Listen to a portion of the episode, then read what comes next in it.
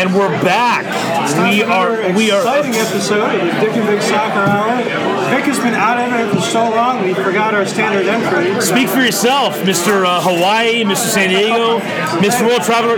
You don't want to come back. Don't be hating. So um, uh, we are back after a bit of a hiatus, uh, coming at you from Gourmet Haus Staudt once again here in Redwood City, California. A killer German beer bar, also nice little craft beer selection. Uh, they will uh, do it up big for German national team matches, uh, Bayern Munich matches, almost any German football match to be more precise. And to, to herald our return in grand fashion, we are joined today once again with Joe Dixon, VP of the Bend of San Francisco, and Mr. Quakes fan himself, Dan Burkhead. Cheers.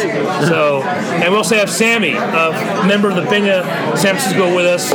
So uh, let's let's get right into it. Uh, our deepest apologies for uh, Alex Morgan not being on our podcast. Uh, She's too busy prepping for the upcoming NWSL season and probably recovering from the, uh, the shellacking that the U.S. got in the hands of France in the uh, January. oh, that was that was that was brutal. Of the of the of the most recent European friendlies, I, I would be I would venture to predict that that was the that was the valley for the U.S. Women's National Team. Uh, I actually remember catching a bit of that match. Uh, m- m- we'll bring Joe into the discussion, who's who's, uh, who's a closet French football fan, uh, enamored with French football, with both the men and the women. Uh, who, who scored that goal? That that just lob over? uh, she scored two. It was her second- she scored listen two. air.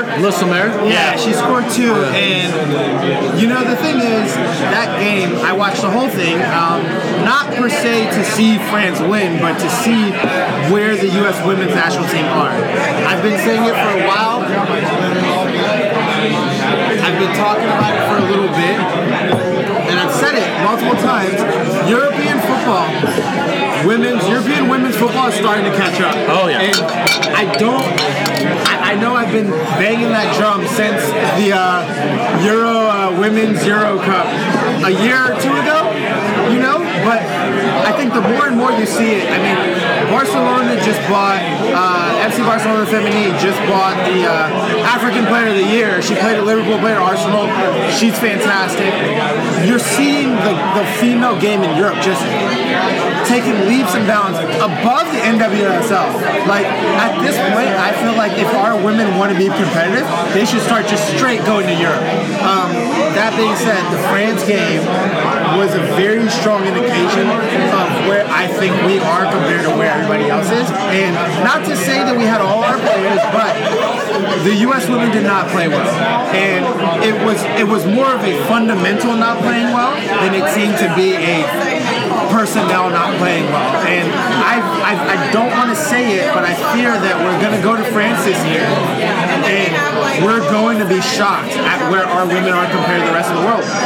Uh, Dan, care, Dan, Dan care, care, care to jump in? Just for our listeners again, uh, Dan Burkhead, check check his podcast out, Goonie Town Radio. Uh, you can find him, Quakes Fan on Twitter, SJ Quakes Fan on Instagram. Yeah, that's it, Uh, yeah. But Dan, care to weigh in on uh, Joe's uh, contention about the U.S. women, uh, I guess, gonna uh, not going to be able to defend their title in France uh, this summer? I mean, one. I. I wouldn't base the whole season on one game per se. France is a really good team. They're, you know, they've always given the United States fits. So, I mean, anything could happen on any given day. I think France proved it. Like the women are vulnerable. Does that mean that it's going to be the end of women's soccer and of uh, women's U.S. women's soccer dominance? I don't think so. I still think we have the talent to compete. I think we have the, the you know, just our college system alone is producing such superstars for soccer that it's, you know, I still don't think the world has a has a ways to go before they catch up. Now, I mean, I, I know that uh, you know Dick referenced it as a shellacking,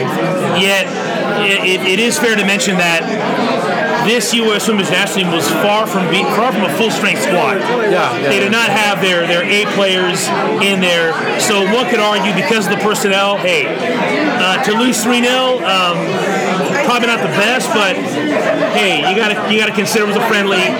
Didn't have their A players. Especially our fullbacks in that game were not our top choice.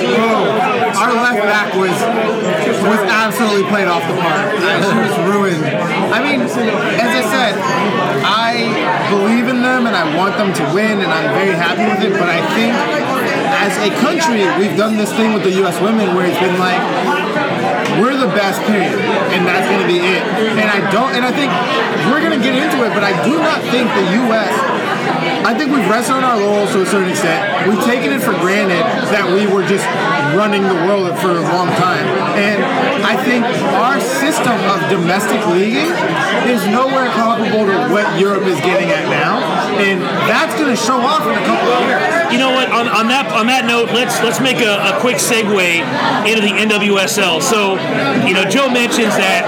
All right, uh, if, if women's players have their way, they should go to Europe. I think with, with what's going on with Sky Blue FC, they're not doing the league any favors. I mean, the the, the, the, the clusterfuck that is Sky Blue FC, I, I, I can't overstate it enough. It's the poster child of what's you know can be wrong with domestic U.S. soccer. This is a team with their training facility that does not have showers.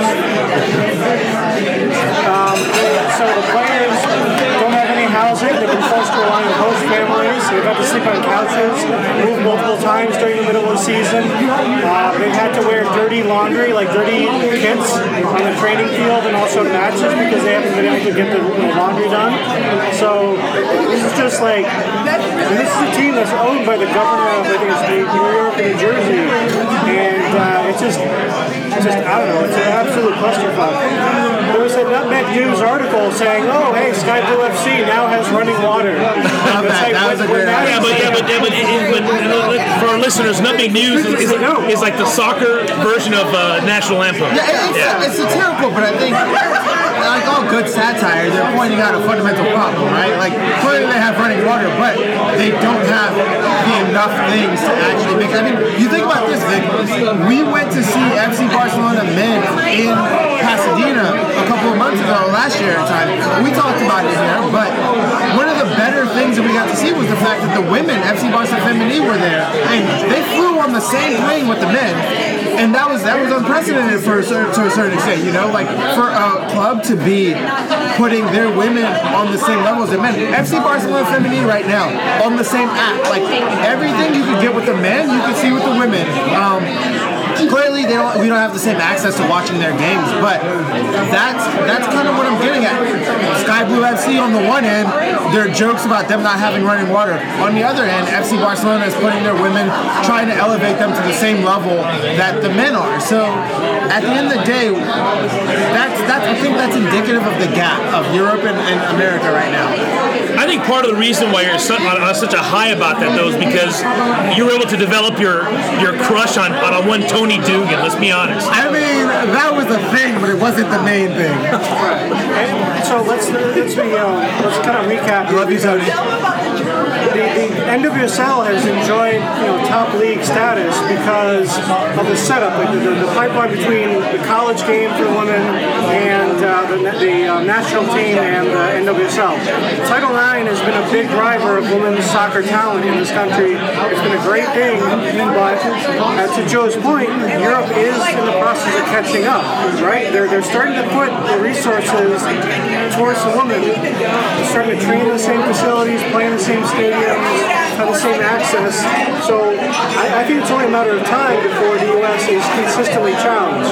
And you know, so how do you feel, say, going into the knockout rounds of the Women's World Cup in France this year? If you're the U.S., and you have to face a France, or you have to actually face a Spain, which we only beat one 0 I mean, they looked like they were pretty comfortable in Dude, possession. England, so- Netherlands, like I mean, Australia. Belgium, like these teams are coming up, and the thing is, it's like I think one of the bigger things that we're missing is as a country we have this. I mean, Title IX really made it equal for like the women's game and the men's game, but it feels like Europe in a few short years are like taking leaps and bounds steps. You know, it's not like they were just like you're starting to see see like English teams are not the big names.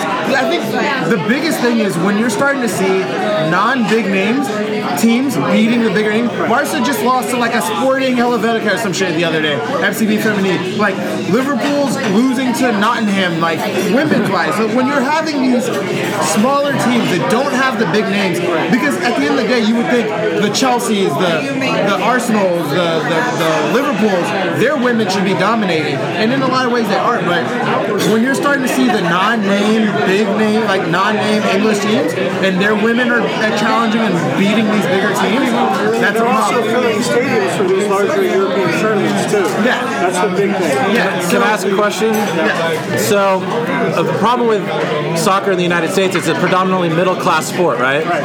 And it's almost it's the same with men and women. Yes. So, is that the culprit of other countries are able to catch up because it's not a middle class sport? You're getting the cream of the crop from all the countries versus the United States. You're getting the cream of the crop from middle class, and it's been enough to succeed so far, but maybe not in the future. I think, I think I think you also have to take into consideration though. You have to take into consideration that these these European teams, you have investment from European men's clubs that have a history of well tradition. They have resources, so they're willing to put forth those resources to cultivate women's programs. We don't have that here. I mean, if that was the case, you would see MLS clubs starting women's teams. You don't see that across the board. So one thing for that, I was going to cover this later, but um, Let's cover it now. Let's cover it now. So the, the Quakes just um, up. This is like the honored uh, Sophie Jones. She's the uh, the Quakes Women's Academy player who featured in the U17 World Cup uh, for uh, U.S. Women's uh, Youth National Team. They put her jersey next to Wondo's in uh, the trophy room of Avaya Stadium, and uh, you know, made a big deal about it. So I mean, I'm thinking that after the Women's World Cup would be a great time to announce an expansion for the NWSL. So I'm hoping the Quakes are one of those teams. They might be laying the foundation with that, but. Yeah. I think I was gonna say I think one of the fundamental issues isn't just the resources, Vic, with the bigger teams. I think organization in general and and leadership. So No, year, you have it all wrong. It's lack of organization or lack of leadership. Exactly, but that's not that you, you get it. So last year when we were talking about this, we had this conversation before about the NWSL, how we feel like they're not foundationally doing the right things for their clubs. Now, when I see a team like Barcelona grabbing African Player of the Year, ex Liverpool, ex Arsenal, she's young, but she has all this experience. When I see those moves being made, it reminds me of Darren Eales' uh, Atlanta United, where he came in and Atlanta United made moves in the MLS that were moves that it seemed like other teams weren't making at the time. You know, and it, it's just you're starting to see these fundamentally properly run clubs moving forward, and I think that's the thing. In Europe, the women's teams are being organized properly, whereas here it seems like they just throw any old type of person to run the club, and it's a, it's an aftershock. You know. Right. Well, think of the hurdles that some MLS clubs are still dealing with, right? Lack of dispersed scouting, you know, um, lack of uh, you know having a, a solid front office staff or coaching staff. You know, these NWSL teams, they're taking an even slower growth model than, than MLS has, right? So, and they're only at say I think like three or four years into being a league. When, when did uh, NWSL start? Do you remember? But they've been around for a while. It's Uh, only like five years. now. yeah, it's no, it's uh, I want the longest tenured women's league. yeah. it's, it's not. I want to say it's, it's more like seven years or something. I, I don't know. I could be wrong though, but yeah. Yeah. Well, you know, just but, but in light of the horrible press for Sky Blue, Sky Blue FC and by extension NWSL, I give the league two or three more seasons. No, no. I think they're going to be around for a while. They have a lot more. If they don't if they don't right the ship in two to three seasons, they're gone. You just my thing is you should not have the reigning women's World Cup winners playing in a league where there's a team that's having satirical articles written about their lack of running water. Yeah. like that's nonsense. 2013 is when they started NWSL. Yeah, yeah, so yeah, yeah. six years. Yes. years. This will be yeah. And sorry. Yeah, no, worries. Yeah, no, I agree. It, it's something that they're going to have to grow a little bit faster than MLS was prompted to grow. You know, just to fix these issues and to make uh, it sustainable for, for the women here. Um, so, something I was encouraged to see was the Washington Spirit uh, actually acquired two players from uh, the Australian League. I want to go kind of on a tangent for uh, the Australian League because um, they only play like a, a 13 game season uh, at the moment. They only have like a uh, like a, a really sh- a half season, um, but uh, they just wrapped up their their grand final last night. It was um, Sydney Pride versus Perth. Perth is where Sam Kerr plays. Amazingly talented Australian player. Uh, she hasn't won the league yet. She wasn't able to this year. They lost uh, 4-2, uh, I believe, to, uh, to Sydney. Um, uh, but um, Hey, and you can't forget about Savannah McCaskill. She's over there in Australia. Yeah, absolutely. Yep. But uh, Australia's making waves, and uh, I'm wondering that um, with the Women's World Cup happening this year, if a number of countries are going to use it as a springboard to expand their women's programs too. Because Australia's pushed for uh, a full-length season, um, they pushed for allocation spots inside the NWSL. So similar to how Canada and the US have allocated players in the uh, NWSL, they want similar things. Um, I don't know. It just I think there's uh, bigger things to come with the women's game over the next uh, couple of years. Yeah, but you also have to. It, it, it's it's worth mentioning though that okay, we're talking about a, a, a women's league in Australia. Where is the TV and media exposure for that league here? I don't think it exists here. Uh, I think you go through the Guardian and that sort I mean, the, the only, uh, uh, I mean, when- when it, when it comes to Australia, the only exposure that I know of, you wanted to watch A League matches, men's Australian League matches, you have to subscribe to ESPN Plus, and they're on at some ungodly hour because of the time difference. How are you going to promote the league? I mean, Well, th- th- the that's a huge I saw this was logistic. It's, it's a logistical because I headache. was up, you know, working on the outline last night. So. Yeah. All right, but uh, so yes, let's um, let's talk about the She Believes Cup because that's coming up uh, this year. Oh, we, we got we got to talk about the Spain match. you know, we, we, we have Sammy here, who's wearing a shirt that's eerily similar to Spain colors.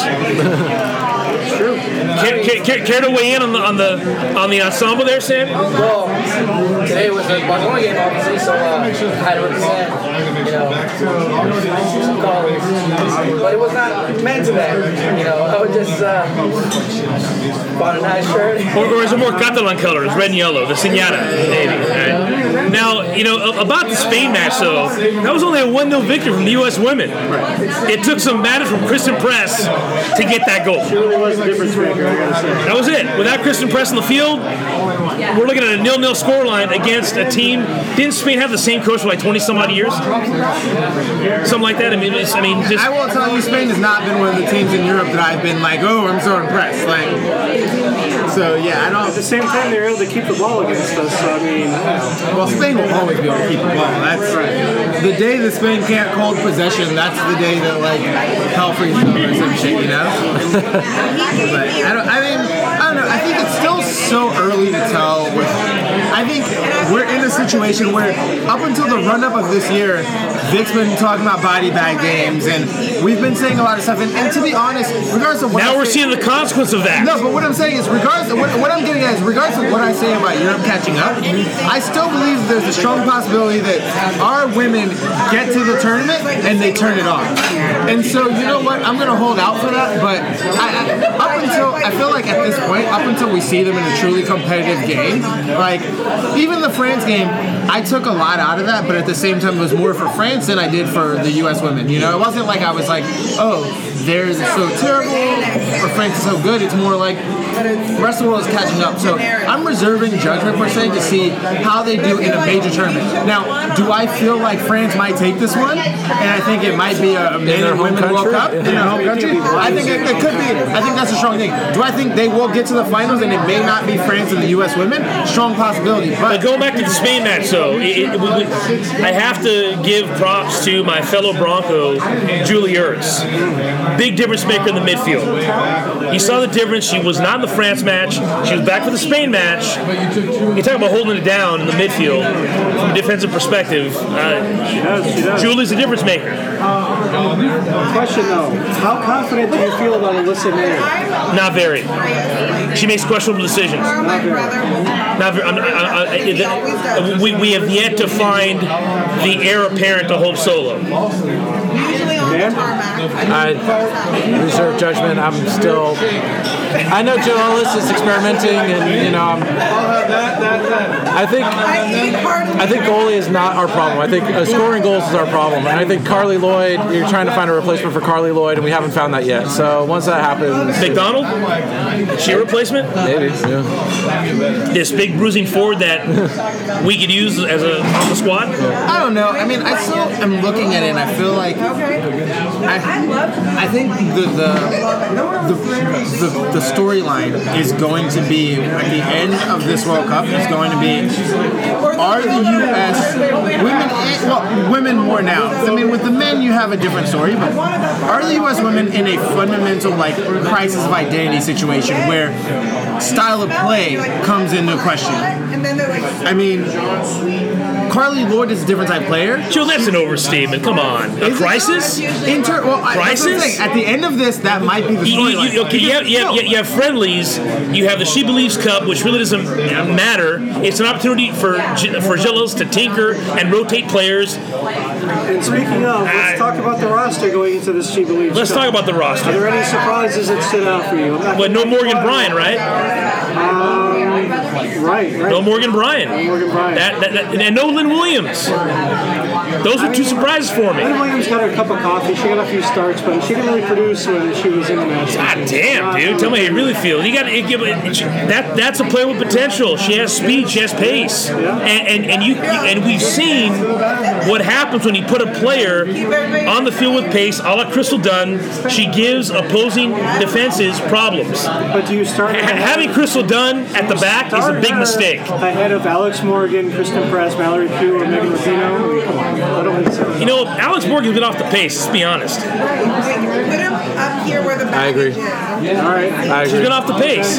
Okay. I won't pull a Joe and say she's washed up, but you know, it, it's. I mean, it, it, it, Still she's trying to get No, her. I She's don't off the speak pace. hyperbolically like you do. All I was saying about the conf- uh, about the crisis of personality is, at the end of this World Cup, when you start saying how many European teams are possessing, like the Japanese women were doing a while ago, when we're starting to realize the U.S. no longer has a giant forehead to where we could kick a ball to and we just head it in. You know, at a certain point, are we going to go the way of the Carli Lloyd, where she could pass the ball, move around, and you have that center mid that like knows how to possess and move, or are we going to keep trying to do this pacey winger, get the ball into a big forward? And not to say we even have that anymore, but it's just that France game. I just felt like there was no alternative. There was no moving the ball in the way that we see other teams moving the ball. And I don't I'm not saying that right now we're gonna have that conversation, but I think that could potentially be a storyline at the end of this World Cup. If we come against European teams and the Japanese teams that are possessing the ball, passing it, moving it, putting it into moving through the center of the field instead of wide and in, you know, when we're starting to see dynamic teams make crosses but also play the ball through the center, where where's that going to put us at the end of the day? So Do you think the She Believes Cup will be a good test uh, ahead of the World Cup? no, only because I, as much as I would like to think that they're going to bring it for everything, I feel like with this team we're at a place where we we're at a place where we're so close to the Women's World Cup that like any definitive statements of the future of this team are going to have to be World Cup related. She believes Cup, we could go in and smash it and kill everybody and still come out and not do well in the World Cup, right? So at the end of the day, I am holding all judgment until the end of the Women's World Cup to see what really happens. Did you know North Korea has the most women's U17 World Cups, and they're the ones that knocked the United States out of this latest Women's World Cup? North Korea, yeah. Amazing. So, I'll tell you before, before yeah, for the United States to get knocked out, knocked out against North Korea for a youth kind of that's that's a, you know That, because the that, that future does not bode well for our youth program. The future of US soccer but can I be tell you seen in these- I personally have always liked the way the Asian women teams play, especially Japan, because as a Barca fan, I like a possession-based game. They were always smaller than everybody else, and so they use that strength and they play the ball on the ground. They learn how to pass and move and everything, and, and that's a style of play that I don't see the U.S. women. I have not seen them doing or adapting, and it's a problem.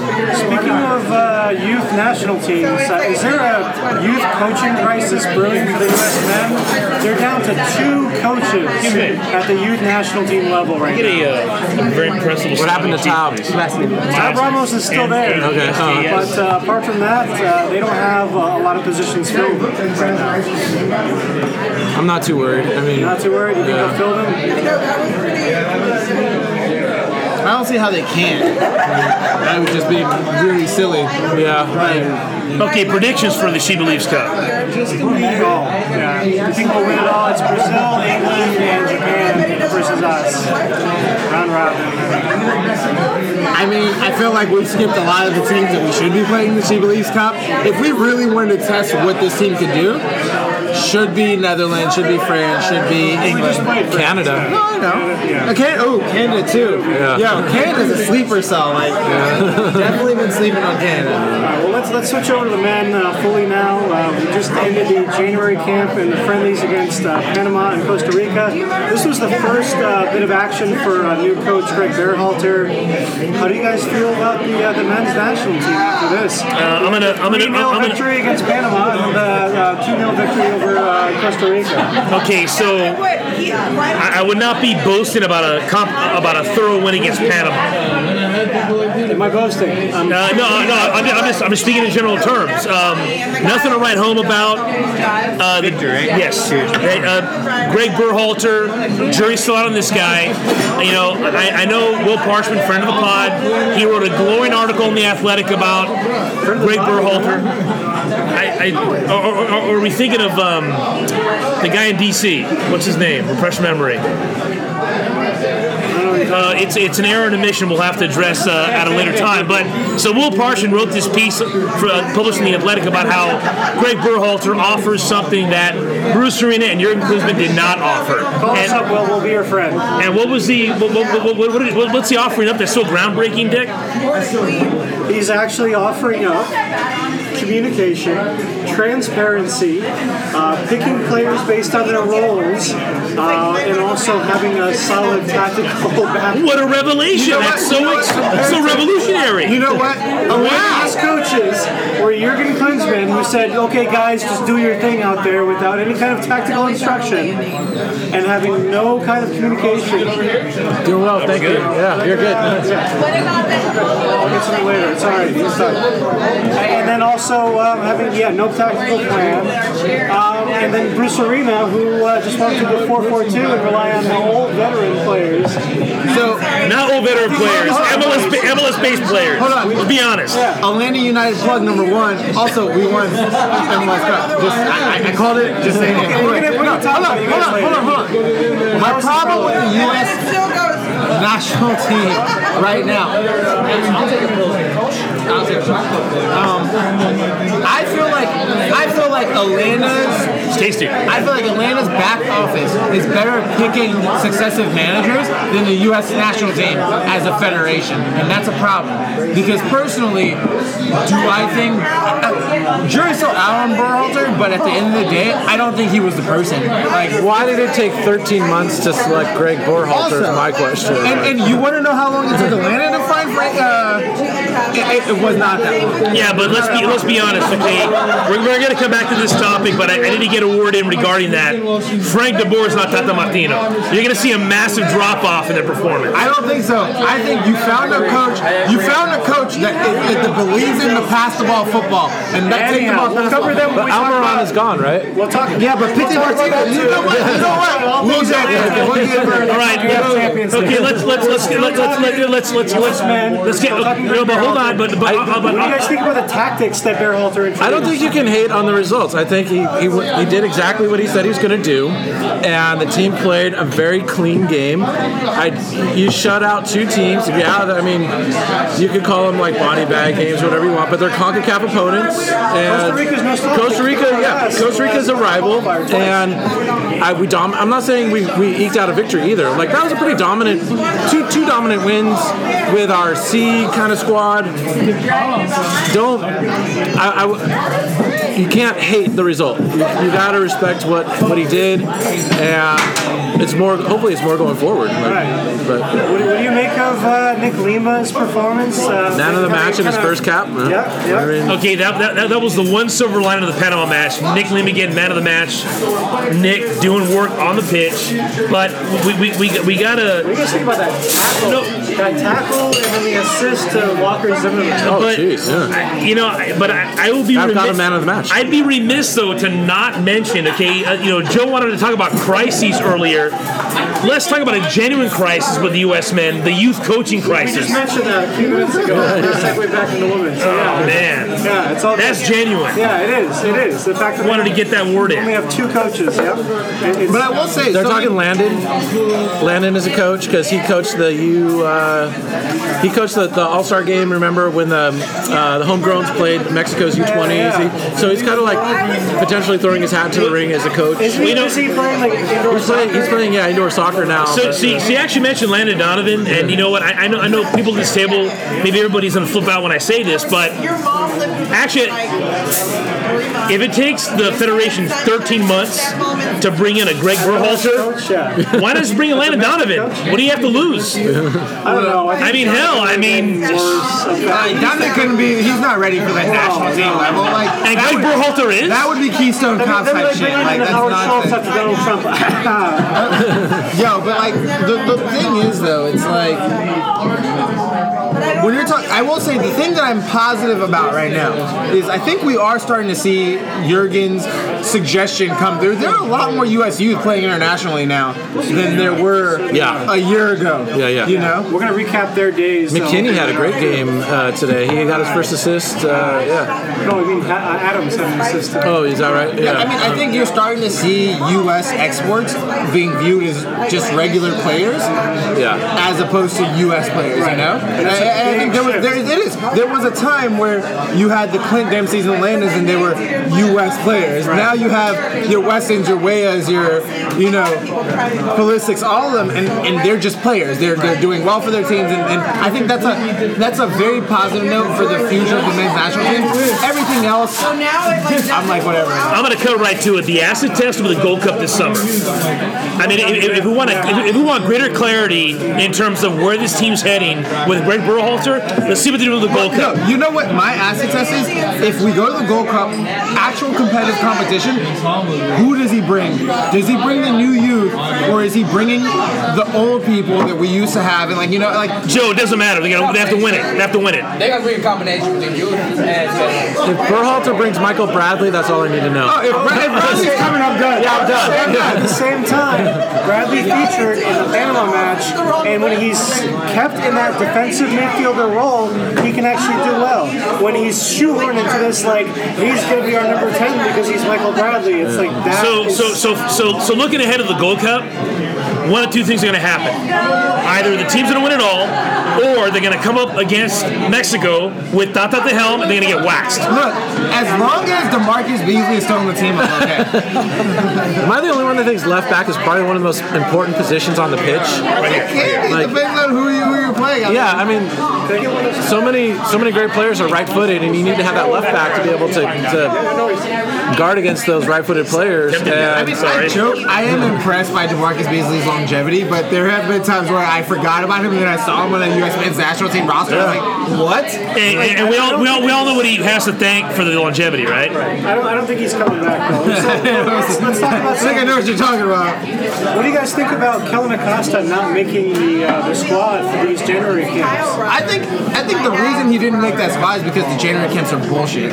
Um, I think Kellyn Acosta should make any appropriate like proper squad, and I think yeah, like complete nonsense. Let me read nonsense. you the quote that uh, Greg Berhalter actually provided about why, in particular, he didn't take Kellyn Acosta, and see if this makes any sense. So, uh, so Greg Berhalter says that we had Acosta playing a position that he has competition in. We felt at the time that he has other guys in his position that are better suited to play the role than he was. Having said that, and I spoke very clearly to him, that doesn't mean that his fate is sealed. The national team, but he can do this, you know, one slice at a time. He can, you know, blah blah blah, has things he can work on to get back. in. What's he smoking? Yeah, I mean, so Don't forget that Kellyn Acosta was traded to uh, Colorado Rapids last year and did not have the season that he we're used to him having with FC Dallas or with uh, Colorado before that. So if he's struggling domestically, why does he have an assured spot with the national team? Well, I, I think the thing with Kellyn Acosta is when you pair him with a Pulisic, when you pair him with um, any one of the other players, that like a Nagbe, all the newer players, Kellyn Acosta does well. I think he does very well. Um, I think he is a new age type player that fits in that spot if you have him with the right people. At the same time, he's not nearly as tidy with the ball as these other guys. I mean, the last uh, qualifiers he played with uh, under uh, um, Arena, he didn't look nearly as good as he did in the first field. Um, he just kind of lost the ball, wasn't able to keep it. Um, so I'm okay with this. If, if it actually means that Berhalter is evaluating players for a certain role and position, right? Instead of just I'm going to have you know uh, what's his name uh, Bedoya running around because he's one of our good guys and I need him in there. I mean, we'll see. I mean, I think Calvin Costa's is one for the future. I think I think he has the skills and If he can ability. win a transfer to Europe, I mean he's got to be. He's 26 now. No, he's 23. I just looked 23? at yeah. 23. So Oh, you think Camp Cupcake? You think young players? So Yeah. Costa would be Acosta would be Okay, and Dan, to underscore the meaningless nature of January camp, it's called Camp Cupcake. Well, and that's, What's the point? So that's the thing, right? That's the thing. That's why I said it's bullshit because I don't like.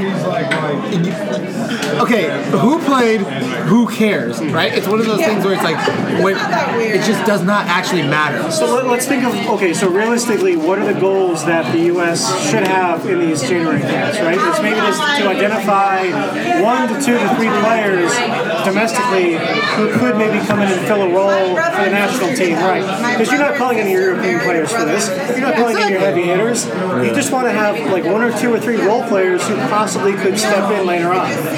Did the U.S. accomplish that? I mean, only Berhalter is going to tell, right? Like at the end of the day, Who, you- who stood right? out in these Look, look, honestly, we the know problem- Nick Lima did. Anyone else? So the problem Walker with the January, Zimmerman, I, I, my maybe problem Lletget? with the January Lletget, yeah. finals or the, the January Camp Cupcake, Arriola. my problem with, Yeah, with, Arriola. with assessing Berhalter right now is we simply do not know what influence the federation has on his coaching, on his team selection. We don't know where he's at, right? He could get to the Gold Cup and get like he could bring back Landon Donovan for all I fucking care. You know, like that's the thing. We don't know. As long as- as long as he's producing results. No, don't get me wrong. I'm not saying that I want that. What I'm saying is we don't know because we've had a couple of managers recently that have relied so. in the U.S. We've talked about this here for so long. The U.S. is so traditionally reliant on our veterans Yeah. that we we cannot make any assessments on Berhalter right now. So personally, Camp Cupcake, I don't care. It's just like one of those things that happened. I saw, I looked at it when it first came up, and I was like, "Who's going?" Realized a lot of people I cared about weren't going, and I was like, "Fuck it, it doesn't matter." Well, let- let's just say that he did have young American players, young MLS players in there. One of them who featured was uh, Jonathan Lewis from NYCFC. Yeah, yeah. And he had two assists over the course of these two games. He looked like he could sub in and make a difference. Yeah. And I wouldn't be. I think he's a bench player for NYCFC That's too. the That's that's the crazy thing. Yeah, if if he's a he's a really good player who's playing on the bench. And Domènec Torrent was interviewed and saying, like, are you going to feature him now that he's had a Yeah. good January camp? And he's like, well, you know, he needs a chance to win more playing time, but Yeah. he's non-committal.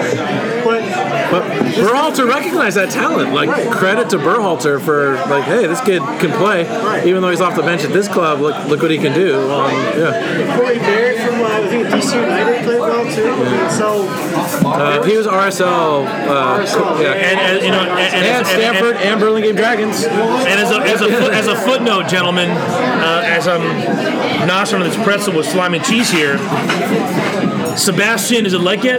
yeah, yeah. Legit, Legit, yeah. uh, personal friend of one of my cousins. So maybe we can see what we do about getting him on the pod. It was great to see him score a goal in Avaya after you know, having a Hometown. yeah, Yeah. his hometown, and also having a, an injury last time he played here. He, guess he played uh, against Honduras, I think, in the World Cup qualifier, right? Yes. And that's when he got hurt. Dan, you were at the match, no? Yes, Uh, and uh, g- g- give, give us your take on the on the vibe uh, at, for, for the match at Avaya. uh, it was very. I mean, legit. You could tell he was happy to score because it meant he was back uh, after injury. Uh, almost cried, I think, which is you know nice for a player who's you know slow return to, to prominence. I think.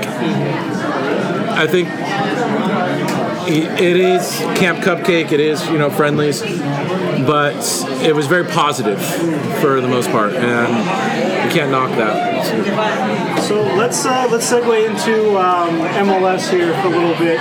Um, this was an off season of some big changes, right? We had Alphonso Davies completing the sale to, to Bayern.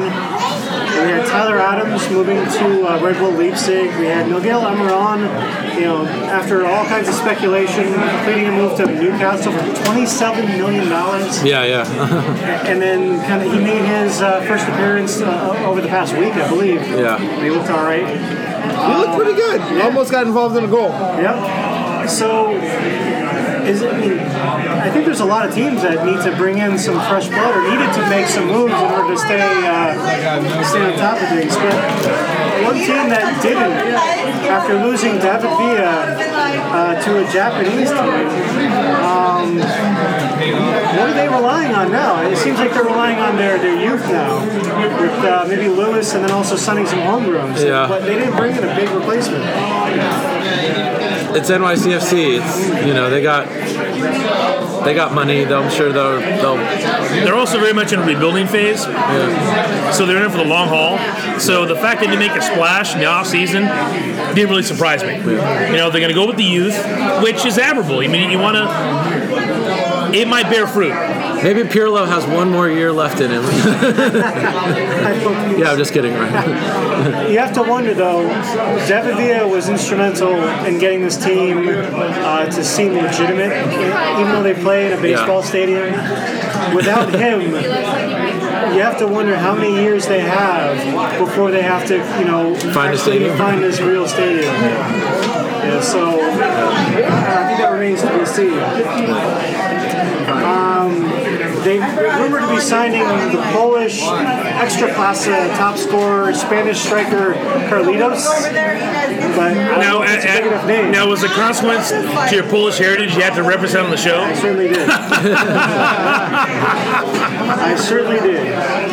All right, let's talk about uh, uh, FC Cincinnati. Their first season in MLS. How good do you think they'll be? The question is, are they going to be better than the Quakes? Because the Quakes finished last, and FC Cincinnati, they're coming into the league, and they get the number one overall pick uh, with the draft. They got a shit ton of draft picks too. yeah, they got a lot of draft picks. signed them all. Yeah, they have two former Quakes, Evan Newton and Fatai Alashe. Right. So I'm they also signed Kekuta Manneh and they have Fanendo Adi. yeah. Yeah. So well. yeah, that's that's my kind of litmus test is.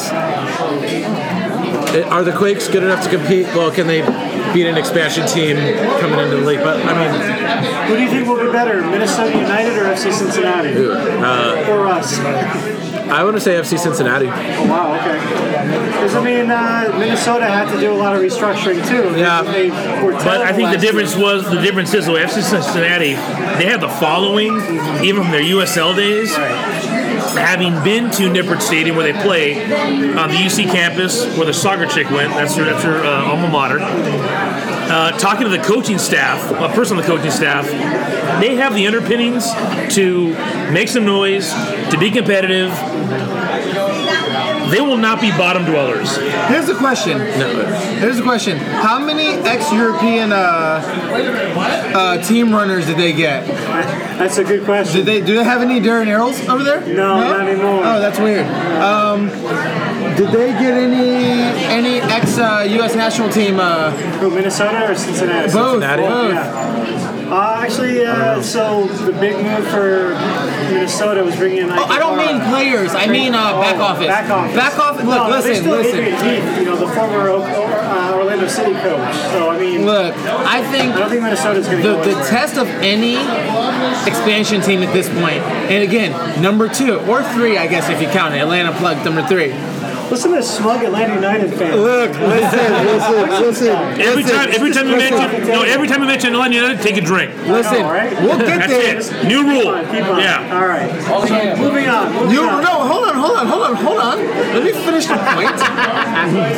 what I'm saying is, if you're an expansion team and you're not taking, following that example and 100% replicating that playbook, you're fucking up. And I say that because of the fact that, from a grassroots perspective, you have to understand at this point, Atlanta United is a soccer team is bigger, or uh, okay, it's not bigger. I'm not gonna say it, but it's getting to a point where Yeah, yeah, I know. Thanks for Drink. me. Saying that. we're getting to a point where if, if we if we do this if we do this proper, which we, we Wait, look like we we? have been, you'll know. we? But I thought we were talking about that later. If we run this dynasty the way we will, How many years you guys won a I'm championship? gonna Hold tell up. Hang on a second. Dynasty Hey, time out. Okay. Time out, Joe. That's Dynasty. it. That's it. Chug that because Dynasty. Dynasty. Come on. Wants the Let No. Do, you- do you want? Do you want to know why I say dynasty? Same back office. Frank De Boer, net- Dutch coach, coming in for Tata, knows the playing style, knows the system, knows the take the ball, pass the ball system. One, two. Pity Martinez, we just drafted. We're drafted. gonna talk about him. I mean, but we're talking on. about. We're talking Okay, about okay. Let, let me say. All I'm saying is. Wait, didn't Frank De Boer get shit canned from a European club? listen. Well, so did Tata Martino. No, but we're gonna have, Exactly. we're, gonna- we're gonna yeah we're gonna we're gonna have Dan look that up. So, LA. All I'm saying is, if you're an expansion team and you're not taking this example, you're fucking up. Fair enough. Every other expansion team Crystal Palace was his last Cup squad. in two years. No, that's not what I'm saying because we have a dynasty, you know? should What I'm saying it is to do that. every expansion team Now, just- should make these types of moves. Okay, but as a it should be counterpoint to what you're saying, though, okay, it is worth mentioning that Frank De Boer, he didn't last a season at Inter Milan nor Crystal Palace, but he's going to continue the, a, a dynasty. But we also Okay. know that the MLS is a different story. Frank De Boer. But the- and the- the landscape has changed tell me markedly something. since Tell he's me come in. something. Who's who? Which did, did uh, Cincinnati's coach coach Inter Milan? Did they get an opportunity at Crystal Palace? So that's what I'm saying, right? Like at least he got the opportunity. Before, before The opportunities. Look, you, think about it. What's his name? David Moyes, coach Manchester United, sucked at Manchester United. But David Moyes has more. Yeah, but at the same time, he has more clout as a coach than mo- like 90% of the MLS coaches. Is he right coaching? Is he coaching now? Yeah, is he coaching now? I don't know what David Moyes is doing. He's not coaching now I don't now. keep up with David He's Moyes. not coaching weekly. now. I don't. I don't subscribe So- to that. so- so- magazine. so- all I'm saying is on ATL, it would be nothing but. Yeah, so yeah, so no, no, no, no, so, so, listen, to, so even to, if he's not to your coaching right point, to your point, he has clout, but he's not coaching. He's unemployed. Tell me something. Tell me something. Will people know Caleb Porter on the world stage or David Moyes? Tell me that. Hey, but Darlington Nagbe wants to force a trade. Don't even talk to me about that, 'cause that mother- Caleb that's- that's some dumb shit. The, the root of your uh, angst That's some dumb shit. But okay, so Atlanta was about to join LA Galaxy and having the trouble of having four designated players on their roster, but they were able to sell uh, Miguel Almiron before the beginning of the season. LA was not so fortunate. Giovanni Dos Santos blocked a transfer overseas, and so now LA is trying to restructure his contract so that he's not counted as a. They're gonna tam him down. Yeah, you, Yeah, uh, they're trying to. actually, it's funny you mentioned Dos Santos because the other LA club, Carlos Vela, you know who was interested in him in the offseason? Who just lost to the San Jose Earthquakes, by the way. Yeah, so yeah, Barcelona was interested in the winter transfer window. Yeah, right. They wanted to bring him in. Yeah. But anything uh, enough about those enough about those uh, Scam Galaxy. Uh, so let's talk about uh, Concacaf Champions League this year. So we go over the bracket a little bit here. In the opening round, we have uh, Alianza Monterrey, uh, Herediano, and Atlanta United. So Atlanta, if they beat Herediano, This has got to be the year that MLS an MLS team wins CONCACAF, right? Yeah, Atlanta we have United so. has five MLS teams in. Vamos, Yeah. vamos, vamos, ATM. Vamos, vamos. I will drink to that. It won't happen. It won't happen. Like the MLS, MLS soccer teams, they're being better, yes. But we have to be realistic and accept that uh, Mexican clubs are way better. They're deeper. They're deeper. Yes. I'm not Mexican myself, but I ac- I accept that the Mexican soccer it's way better than a whole CONCACAF team. I think one of the reasons why too. We gotta admit that, please. Mexico starts their season earlier than a lot of MLS teams, and that's when the CONCACAF semifinals and finals are happening. With um, you know towards the in that March, April, May kind of window, so the Mexican teams have been gelling a little bit more than a lot of the MLS counterparts, and I think that's why they're able to succeed much more. Most top to bottom, they're able to spend more on their roster too. That's true too. Yeah, deeper- yeah. When you got like a Club America who's yeah. It's, it's, it's more like, you know, it's, it's, it's focus more on the developing players, you know, you know, so. Yeah, I mean, In my opinion, I don't think that MLS club is going to win the Cap- CONCACAF. last season was the closest that it, uh, it's ever come. Uh, the final was fairly close, I believe. Um, Went to Toronto. No, it was, was it Toronto? yeah, it was and Toronto and um, Chivas.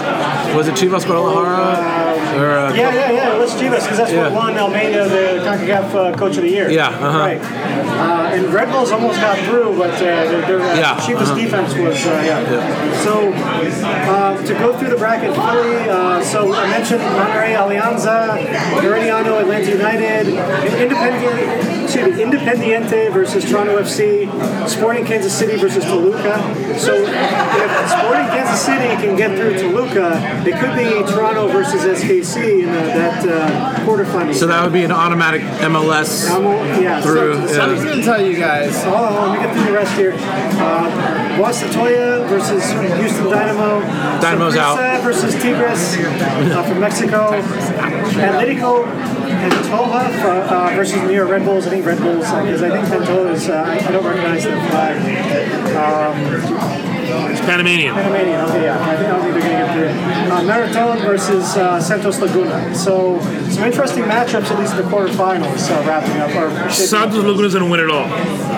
you think so? Oh yeah, strong club. Is that because you're a fan? Tigres in there too, right? That, that's that's a Mexican club. Wait, who does Atlanta play again? Who, who's your club in Mexico? Uh, my, my first name club, Herediano Mexico, from, uh, I- I- Honduras. uh, specifically, but um, I like Uh, Costa just, Rica.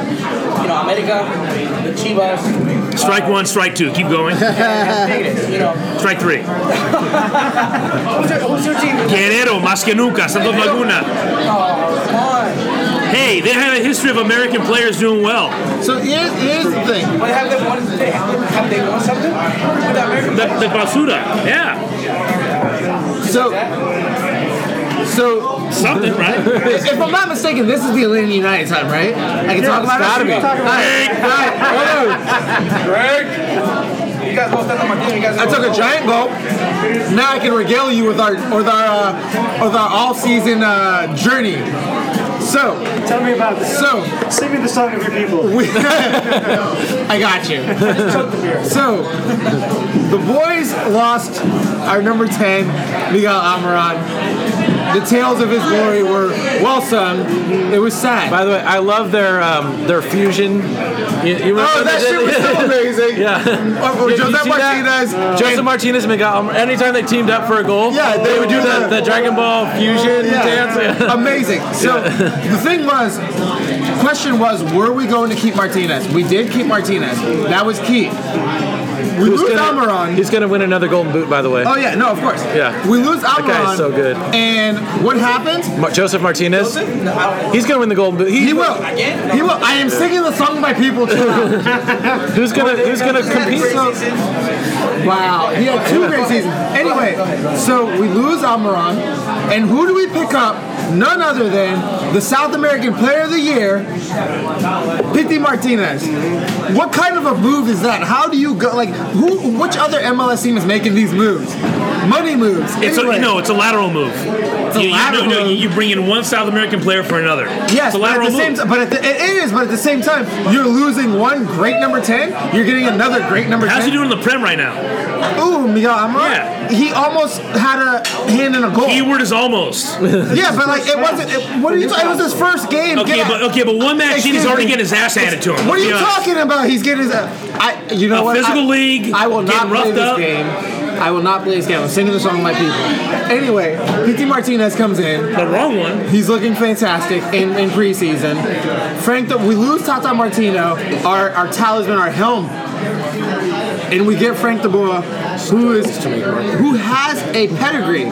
You know, you get a manager with a pedigree, which is something that No, no, we got so we, we, we got Dan with a counterpoint here. There's a headline. Miguel Amaran struggles to make Mark in friendly like 10 hours ago. In a friendly, come on, bro. Let's not. Here we go with the Well, you know what? excuses. No, no, no. friendly. Here's the thing. Here's the thing. I will tell you, Newcastle fans and people who were there thought he did very well in his first game. Okay. So that's I'm not. That's not me. That's him. First That's all that matters.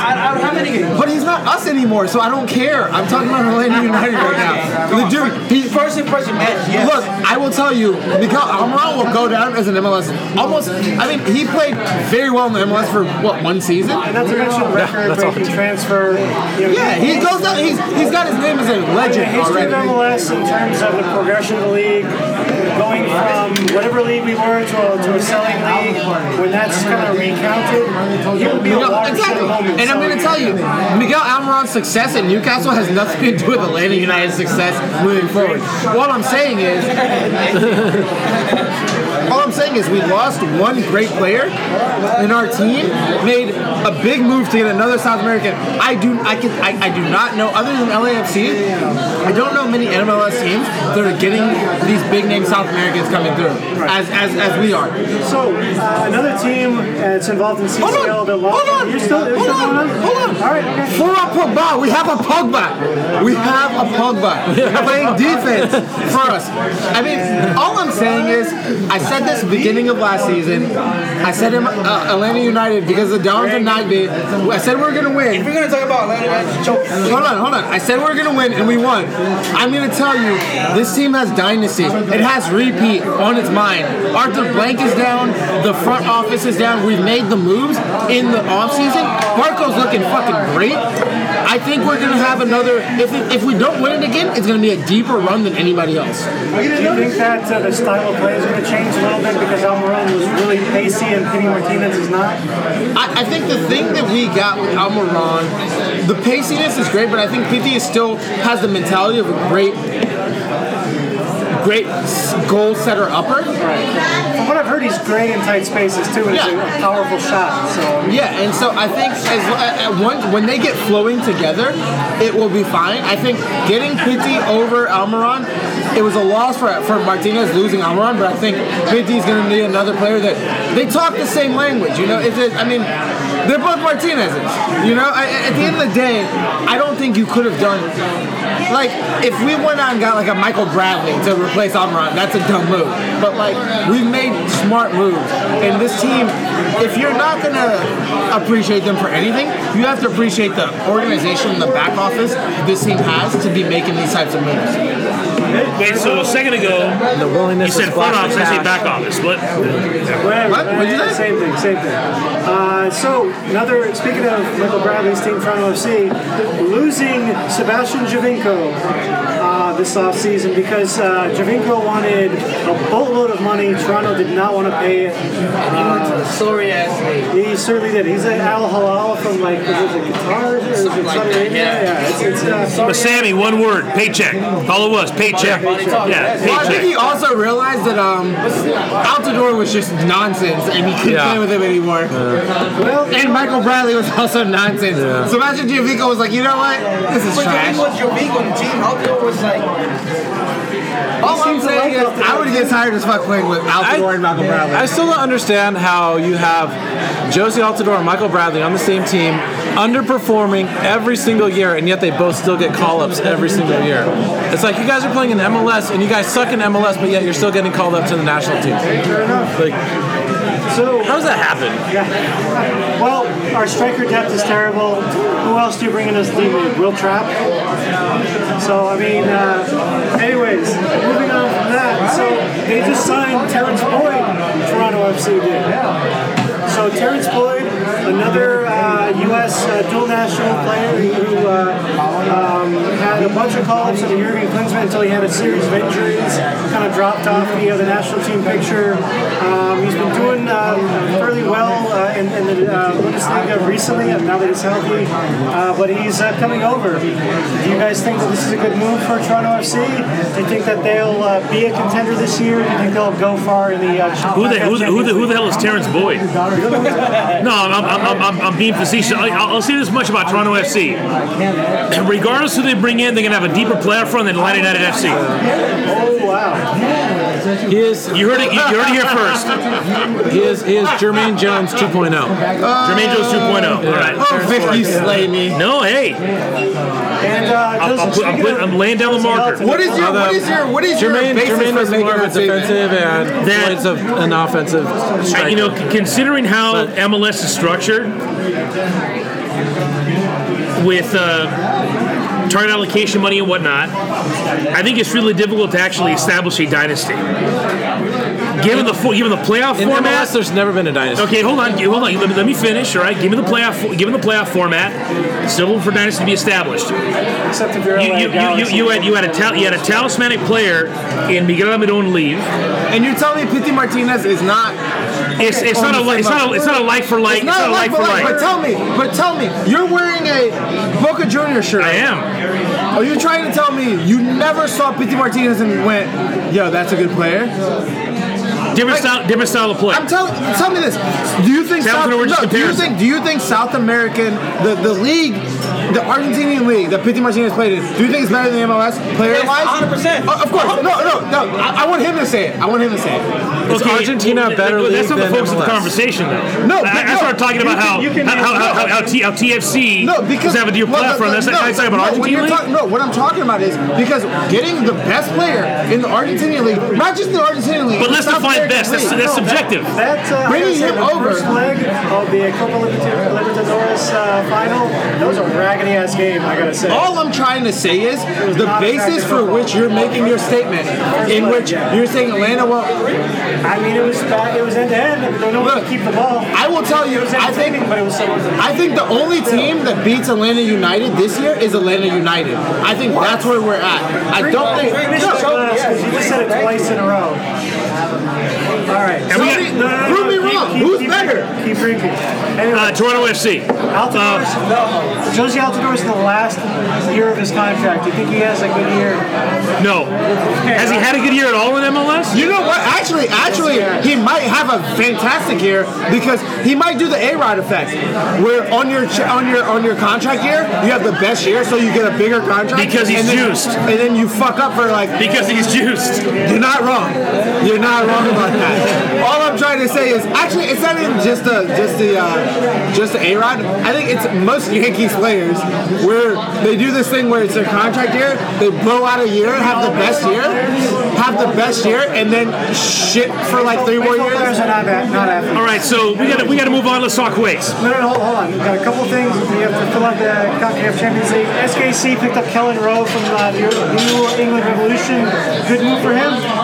It's got to be. Yeah, I totally. Yeah, We're not using it properly. Yeah, no, that's. York Red Bulls. Uh, think the Red Bulls will stay relevant without Adams? I think. Oh, I think as long as Red Bulls have Bradley Wright Phillips, they're gonna be okay. They signed a young uh, Danish uh, attacker, uh, maybe thinking that the uh, Bradley Phillips era is coming to a close. This is uh, Matthias uh, Jorgensen, and uh, folks are talking about it being similar to bringing in Kaku, you know, so like a younger, like attacking player. Um, but I don't know. I guess it'll be remain to be seen because, like with any young player, he still needs to develop. So, um, I think. I was gonna say like. I think Sporting Kansas City is probably gonna be the team to beat this year. Peter Vermes like knows how to get the most out of his players.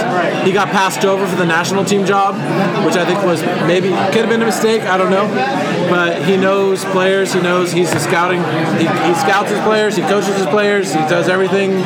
So. if you're not going to make a splash in MLS, if you're going to focus on higher paid players, you have to do it the Sporting Kansas City way. Yeah. They got a boatload of allocation money by trading away Ike Opara. Yeah. They can use it to buy down someone like Kelyn Rowe or someone else. Yeah, and they and Dom Dwyer too. Right. Like they, yeah, they they play Moneyball the way it should be played Right. in MLS. Right. Houston Dynamo, any chance at all in CCL?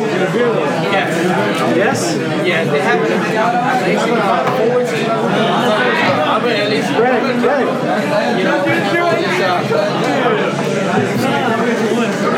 I'm not a belie- I'm not a believer in Houston. Yes, please. Oh, thank you, Sammy. Thank you, Sammy.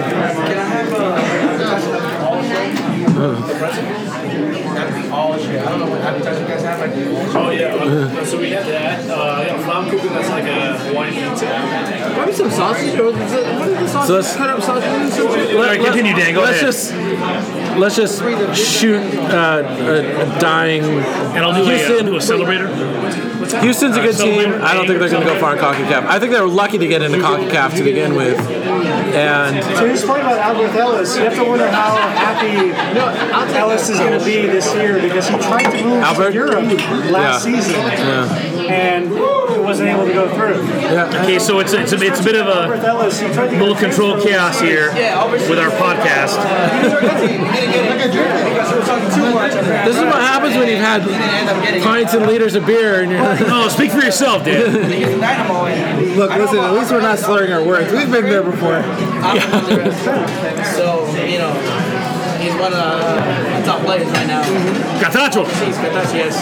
From overseas, you know, he's one of the best players overseas that we have from Honduras. So, you know, he's, he's working on money. Uh, you know, transferred from uh, Olimpia to the Houston Dynamo. Then we got Roger Quioto. And we have so many, you know, players. "Are you a Dynamo fan?" I'm not. I'm not. He's Honduran. He's, he's an Hondureño fan. Uh, yeah. I'm from, I'm, but I'm raised in LA, so I'm an LA Galaxy fan. So. I wish you said that beforehand. Can we talk about this? talked about them Can we talk about this? No, we didn't. He, he was he was in his he was in his AUFC uh, uh, AUFC fog. Hold on, hold on. Question. How do you feel about the Galaxy making a statue for uh, David. Beckham, but not Landon Donovan? How do I feel about it? Um, I mean, it's a tough question. it is a tough question because Not to say they won't make a Landon Donovan statue. Oh, you're right. You're right. But who's Yeah. the, who should Who have got been it first? Yeah. Who should have been first? Yeah, a Landon. lot of them, of course, you know, being American, being, you know, He was there. He was He the brought him- he brought him that MLS team. cups when he was he, playing, He yeah. made that team the team that could get a David Beckham. but at the end Yeah. of the day, nowadays, money talks. Money talks, and I'm pretty sure David Beckham had all this, you know, he's from David Beckham, come on now. Brought in the designated player. He's Mr. Posh Spice. Yeah. He's way bigger than any, any, any uh, MLS player at the moment. Yes or no? At the time, at the time. I'm not time. saying Yeah. he's not. My my problem is loyalty, right? My problem. Yeah, is you got. I mean, you got a lot of good MLS players that have come in since Beckham. Yeah, Robbie Keane would probably be a Yeah, better Robbie- situation than fucking than Landon. Uh, Robbie Keane Beckham. probably scored twice as many goals as Beckham, from what I remember. Not even probably. He Yeah. did score. Yeah, twice. I mean, all he did. It is, but I think I feel like I feel like LA made the statue decision. to like back Yeah, I feel like I feel like LA. David Villa, Seba I feel like LA made this Sebastian this Schweinsteiger. decision the way Real Madrid makes their player decisions. How good does he look? Who's, what, I'm saying like I think Real, I, I don't know like Real Madrid. You know Real Madrid. You're talking about Real Madrid with the Barcelona. No, I'm saying Real Madrid didn't sign Ronaldinho because he didn't look that good. Like they make the player decisions based off how good a player is. Okay, looks. so Dick, let me get this straight. Uh, I, I, I use the restroom. I come back. What the hell's going on here? We're talking about the statue the LA Galaxy's making for David Beckham over, Over Landon Donovan. Well, you know, we Before need to talk Quakes. Fuck the Galaxy. All right, let's move on to the Quakes. Quakes time. Quakes time. Quakes time. Quakes time. I can talk shit about the Quakes, Quakes because you guys have a great player, uh, Como Fernandez, Victor Bernárdez. So, uh, Legend. I support. So, but Don't forget Marvin Chavez as well. Marvin. and they put it in, like they say. I didn't like how you guys did him at the end, though. But you know, Victor, I don't appreciate how he did. Oh, Marvin. Yeah. No, he, he should have played last year, but they didn't give him a contract last year, and the Quakes paid the price. Yeah, I didn't like. they were the worst defense in the league. For those gentlemen, we are toasting one more time. Here's here, here's to the Quakes that winning it all. I'm supposed to drink for that, right? Yeah, give me something I could drink too. Holy shit, Landon Donovan had 112 goals for the Galaxy. David Beckham had 18. 18. Yeah, that, I mean, I mean, you know, 18 goals versus 100. uh, 100 So, so, so, Dick, uh, uh, cluing our listeners about Al- Almeyda being in the news. What, like, what, what, how's he making his mark on the club? Matias Almeyda has been in the news more than the Quakes have, let's say. So he's been interviewed multiple times. I think that was the worst decision that the Chivas made. Letting him Oh, go? yes. Yes. Yes. Yes. Robbie Keane had Well, because if he 83. stuck around, 83, yeah. That guy was just a goal scoring machine every time. And he only played like five or six. Okay, so so we have so we have uh, we have Almeyda being in the news. How is he changing the culture for the organization? Well, uh, apparently he's doing what he usually does and making that uh, everyone feel welcome and comfortable communicating from top to bottom. He's been known for treating everyone from like the janitorial staff up to the uh, the ownership the same way, very open and that sort of thing. So Who are you talking about? Al- Almeyda, Matias Almeyda. Matias. Cobi Jones 70 goals for the Galaxy. Yeah. Cobi Jones should have the statue, right? Cobi Jones has more goals. This is is I absurd. think Like, that Christina might have different uh, opinion about that. Oh yeah, that, that that's that that's to be uh, discussed off air. Christine doesn't like Bobby Jones. Uh, there's a story behind that, but we got we got to focus on the Quakes here. All right. Anyway, so uh, Almeyda is also trying to ima- get the team to imagine themselves as winners instead of whatever Mikael Stahre did this past. Every year they they picture themselves as winners. You know how many times I've heard Wondo say the goal is the playoffs and then MLS Cup, or you know the goal is they they they always have these high bars, but they don't buy into it. They, I mean, maybe they consciously do, but subconsciously they don't. I don't know. Well, it's obvious you don't buy into it as a fan. I can't buy into it as a fan anymore. I've heard it's kind of like at what point do you accept the fact that the team doesn't know what they're doing and you just gotta roll with the punches rather than being Charlie Brown and having Lucy pick up that football every single season and every season they're like, here's the football. We got Matias Almeyda. And you're like, oh, I'm really gonna kick that football this year. And then you go running and running, and then sure enough, you know, pull the football, Charlie Brown's flat on another season, right? That's the exact metaphor that I used to tell my season ticket rep that you know something had to be done. anyways, um, so one thing though, like, is it different with someone with the pedigree of Almeyda saying it because he's played at the highest level and also has been coaching at a, at a high level. Yeah. I so here's here's my thing. A coach is only as good as his players, especially in soccer, And our right? players suck. And our players are awful. we finished last, dead last. We set the record for wooden spoons with four, I, I believe it was five now. Well, we tied with LA Galaxy, but they Broke it, I think, with the stats that season. yeah. So when we're looking at an, when we're looking at the Quakes and roster, Almeyda can only do so much with you know the pile of shit that he's been given. Now Do you think that, I mean, It's the perfect- any room for change? Because we lost a lot of 1 0 or like games by one goal last season. Uh, or we're up and then choked last season. I don't know. I I think it's the perfect situation for Almeyda because there's nowhere to go but up. And if you stay shitty, we'll be well. I just have, I mean I have the same players. What, what do you expect me to do, right? It gives him more ammunition Yeah. better. Yeah. So I mean, yeah, there's there's probably they're probably going to do better. How could they not? Would I credit Almeyda for the improvement of the Quakes? I don't know. I think like a, a three-year-old could probably go in there and improve the Quakes at this point. Gee, Right? ouch. Like a three year old with at least one Tell me how you really feel. football manager. Yeah, three year old. I want to believe. So, so, so, so, Dan, based on what you just said, where do you see the Quakes finishing at the at the end of the season? G- give, give us a give us a preseason prediction. So here's the thing: Are the Quakes going to rebuild, or are they going to compete? If they're a re- if they're a rebuilding year, they're probably going to finish outside of the playoffs again, and they're probably going to get tur- do a roster, a little bit of a roster turnover, get rid of the old. Vako hopefully gets the boot if they don't finish out of the playoffs. Wondo's all about Vako. Wow, he just scored two goals today against LAFC. I, you know, Vako. In preseason, Dick. Vako will shoot from 20 yards out and he'll put it over the bar every time. And And he'll he'll, forego tap-ins to Yeah. yeah. Paco Coutinho. He'll, he'll, he won't set up teammates for Yeah. tap-ins because he wants to take a shot. yeah, and he's so greedy. He'll dribble into three defenders rather than pass the ball off to Wondo, who might have an open shot. So there's got there's going to be some there's probably going to be some turnover. I think if the Quakes finish out of the playoffs, I think Jesse Fioranelli's probably gone because it's like how many we gave you complete reign and your first season you brought us last place. Your second season there wasn't much improvement. We finished out of the playoffs again. We're over half the teams go to the playoffs by the way, so there's no reason why you shouldn't be able to make the playoffs. You Magnus Eriksson is still on the team. Flo Jungwirth they re- re-signed The him. Quakes should do? They should to Atlanta? take the example. They should follow Atlanta. I'm gonna drink. You guys don't start though. That's it. You guys are done. All right, keep, keep, keep it on the Quakes. Keep it on the Quakes subject here. What do you make of Almeyda thinking that uh, Liga, Oh, here we go. Shots fired. I had to say what do you make of Almeyda saying that Liga MX teams and MLS teams should be in the Copa Libertadores? I agree. I think No, I don't think it's. I don't think it's because they deserve to be there. I think it's going to improve MLS as a league to play against. You guys are gonna survive because of it. No, I think. Well, I think it's going.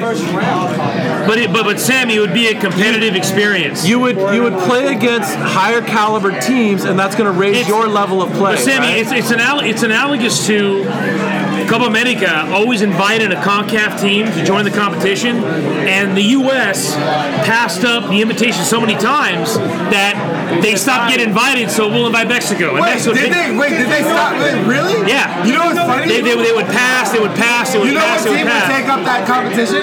Would take up that invite? Atlanta United. Atlanta United can't play in the fucking uh, Copa. Uh, They can't now, but because of because it's a national team competition. I mean, listen. Yeah. All I'm saying is, Let's CONCACAF. listen. I've been drinking this. Okay. Honduras uh, end up number three in that competition back in the day, third place out of all. I don't think the U.S. Why do you think the U.S. keep um, saying pass, pass? Because they know they're not competitive enough to teams. But I think it would, but but it would, but, it, but Sammy, it would have a positive impact on the, on the, on the program as a whole if they if they got the experience against playing against the Argentinas and the Brazils of the world. But the U.S. don't think like that. The Oh, yeah, tell me about it. Oh, we know. Think about The US think about- No, no apologist here. The U.S. thinks about like our, yeah, our uh, name, our you know respect, Money, the federation. all that. So they know like nah, we're not Mistaking gonna name with money. So yeah, it's not it's not gonna happen. Plus, Atlanta United will never. So so so Dan, uh, so so uh, so Quakes fan has to tell us about his epic trip to Reno for the the, the recent preseason match against Reno 1868 FC, the Quakes USL affiliate club. Can, can I preface this by Liga MX, La Liga, Bundesliga, they all have their top four teams, but when you go top to bottom, I think a lot of MLS teams could compete with bottom tier, bottom of the table Liga MX teams. And I think that's why MLS could actually prove themselves a little bit more worthy of being being included in that tournament.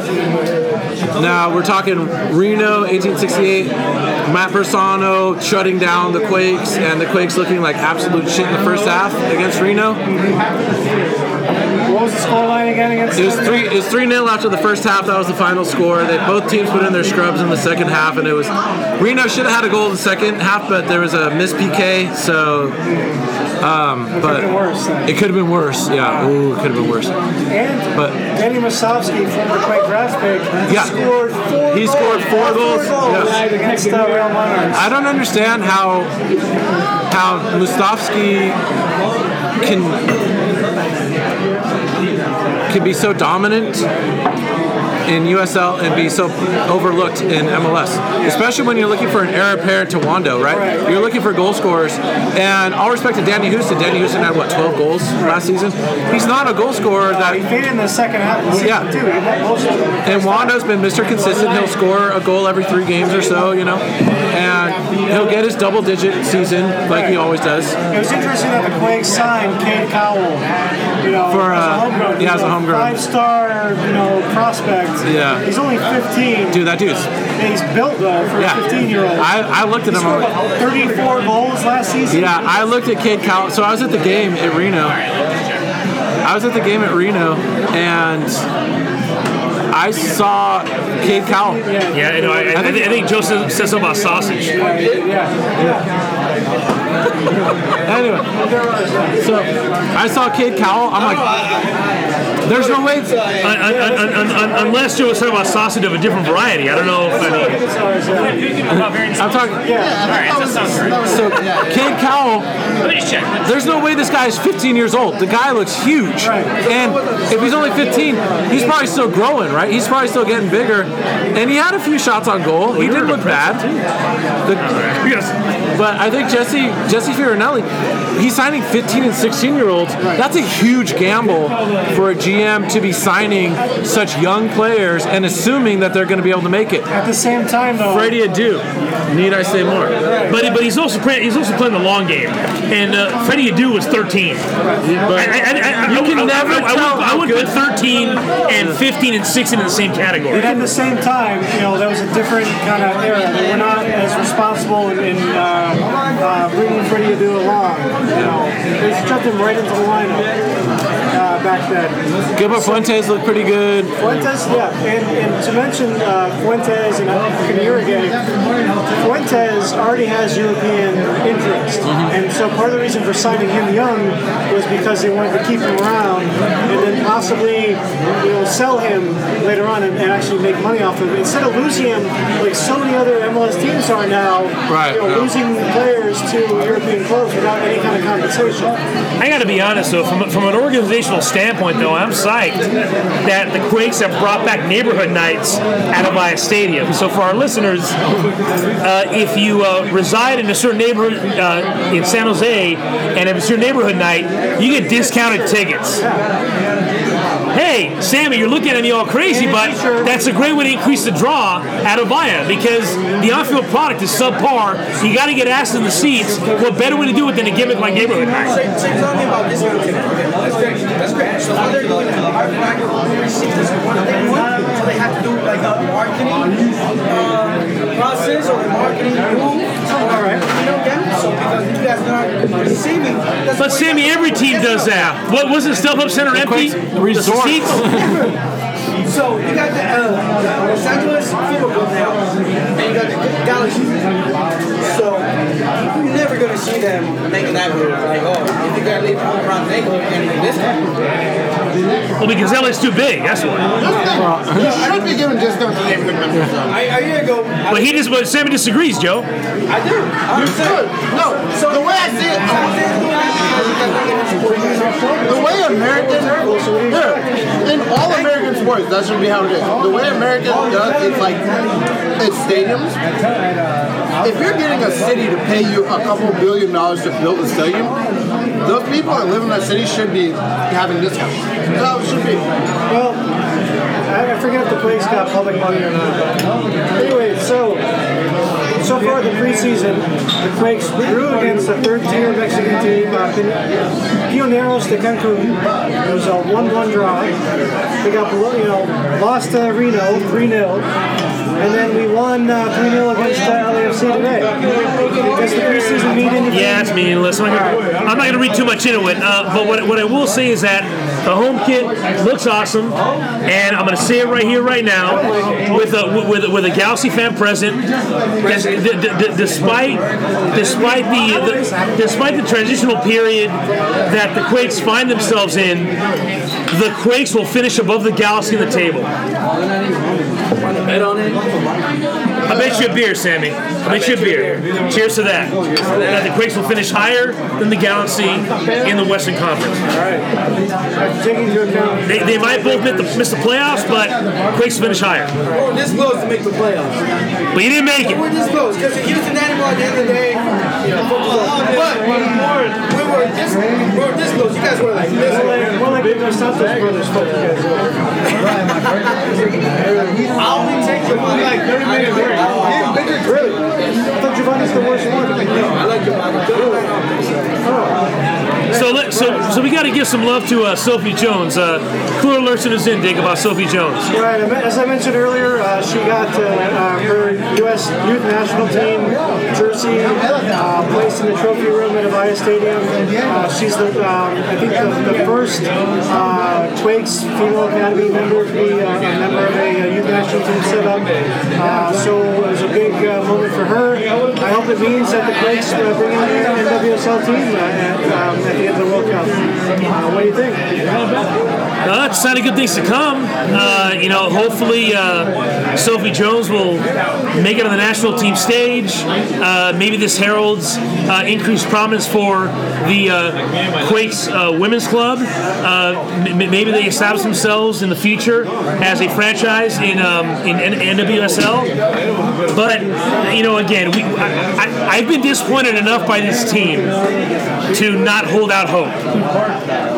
I, I'm at the table with two gentlemen that hold on to the season tickets. You guys can be hopeful for me. Like, you guys can take the mantle. Uh, I got two optimists. I'm the pessimist. Uh, you know, so carry the banner for me. Carry the banner. I can't do it anymore. Speaking of optimism, let's go to Europe and let's also talk about uh, the young Americans playing in Europe right now. Uh, so, Unfortunately, Christian Pulisic is kind of struggling right now with Dortmund, but Dortmund themselves is kind of struggling. I thought he got traded to Chelsea. Chelsea? Oh, yeah, oh, oh, he's got, oh, I'm sorry, yeah, he got transferred to Chelsea. Yeah, yeah. As, as a te- as, as, a te- as a testament to how long we've been off air, Dick forgot about the forgot about about it making the news. Now, Is he officially there now? No, no, he'll, he'll, he'll, he'll, he'll be. He'll, okay, so here- here's the thing. Uh, transfer was for the uh, for, for next next next next season. Next season, and we have a selfie being taken by Quicks fan that'll be to make it on our Instagram page as uh, proof that we recorded. So about the Pulisic transfer, he'll be at Dortmund next season. Uh, he was lo- he, no, he was Chelsea next Yeah, yeah, Chelsea next season. He'll finish up the season with Dortmund. But let's be honest, okay? You know, we're, we're almost in extra time here on the podcast, past the 90 minute mark. Uh, hot takes times 10. Here, here I go. Wrong club. Going to the wrong club. Where would you want him to go? Liverpool. Should have gone to Liverpool Liverpool. doesn't have space for him. Should have gone to Liverpool. Liverpool doesn't have space for him. He wouldn't But okay, play. no, but you, you could make space for him. And you Gonna get rid of Mane or something? Oh, hold on a second. Hold on a second. Wait, let, let me finish, Joe. You make sp- you, you make space. Jurgen Klopp's there. Jurgen wouldn't have made space for him. Oh, are you kidding me? Dortmund, Dortmund manager, Gegenpress, and he instituted the Dortmund system at Liverpool. It's it's a perfect perfect fit. He had a Perfect better fit. chance at PSG with Tuchel. Who's, who, who's going to bench in Liverpool? Who's going to be second player? Who's going to be the bench? Who's going to bench in Liverpool? Give me a name. Give me a name. Who's going to bench quick and push it? He's going Salah. Shit, no, Shib- Shibak. You know, actually, you know what? He could have. No, hold on. Okay, hold. Hang on a second. Go ahead. You, you, you don't. You don't. You don't get rid of a forward. You keep Bobby. You keep Mane. You keep Salah. You keep of him. You keep. Uh, you unload Keita. Has hasn't shined. what? Are you kidding? Hasn't shined. Has not. He's on the bench. On the bench. you, you unload data after a year. Disappointment. Sorry. Look, Hasn't been. Has not been inroads. Jurgen Klopp wouldn't make that move. I think my personal opinion that was uh, Chelsea might be big for him. That's my opinion. Yeah, Chelsea might, might, might be big for him. Because he- Bigger than Dortmund? Transfer a U.S. player from a German league to an English is twice, uh, three times better. Really? Yes. I think I think Bundesliga is way better. No. In terms of what? Like pedigree of players. You're looking at UEFA championships. Bayern's in it every year. Not pedigree. The Premier League has better pedigree than the German. Why don't they ever win Champions League? I say that only because. They never win Champions League. Because we got Barcelona in the So here's the thing. That's No, Bayern's won it. No, but here's the thing. When you talk about no, Dortmund's been in the finals. When you talk about knowledge on the world stage, right? What happened was it was the Italian league, then it was the Premier League. Bundesliga and the Spanish league are like there. They haven't caught up. Like when you talk about players of like when you talk about the five big European leagues, when you talk about what people talk about, like when's the last time somebody talked about RB Leipzig? Like people don't talk about the team Bayern. But So- honestly, the reason why the Bundesliga So as a, as, so as, as a footnote to this discussion, gentlemen, uh, so to Dan's point, the last Premier League to win the Champions League was none other than Chelsea FC back in 2012 when they beat Bayern on penalties at the Allianz Arena. 2012. Yes. So it's been seven years since EPL's actually competed in the European Yes, League. and, and won it all in in Europe. UEFA, yeah, But the thing and that was that was penalties. Yeah, It was a tie game, basically. Man, you had been there twice. Chelsea won it. No, not, not But now we're looking at now. Arsenal was there. When was the last time a German team? Like, What I'm trying to say is Germany is only on the world stage knowledge because Bayern has all the money and has made themselves an international team. The Bundesliga, I'm not saying as a league. No, listen. Listen. exactly what Hold. PSG have done. I think the Bundesliga is a better league overall than the French league. I think the Bundesliga is a great league, but when you talk about pedigree, it's the Premier League, it's the Italian league, the Spanish league. Other leagues are catching up. I think the German football, it's, uh, it's done. Perfect Done. example. Perfect example. I wouldn't go with done. World Cup. Perfect example. World Cup. German club. How many young players in a German team were playing that German that, that World Cup? The World Cup was an anomaly because uh, a lot of there are a lot of bad decisions. German young players were playing in the World Cup? Where did it go? Nowhere. Nowhere. Speaking of Dick, Dick, Dick has some news. He has some news to share regarding Liverpool and an American abroad. Uh, Weston McKennie has been linked with a $20 million, uh, 20 million pound move from Schalke to Liverpool.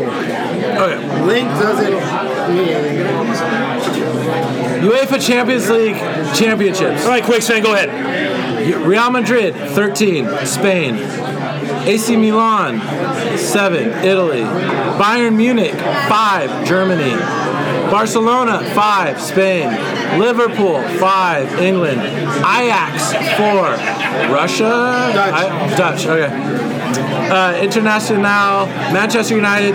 So they've only had, Premier, Prem's only had two teams. And how long ago they won the last one? Benfica. Okay, but here, but How here, long ago they won the last one? but here's, the, but here's, the, The- here's the thing, though, Dan. VPL Uh, or I, I the- got, so, so, so, Uh, the so the English so, Premier League was five Champions Leagues was like so the Uh, Barca, Dolphins, the uh, Barca fans gonna come out, come out of me here. You know those Real thirteen, those thirteen titles.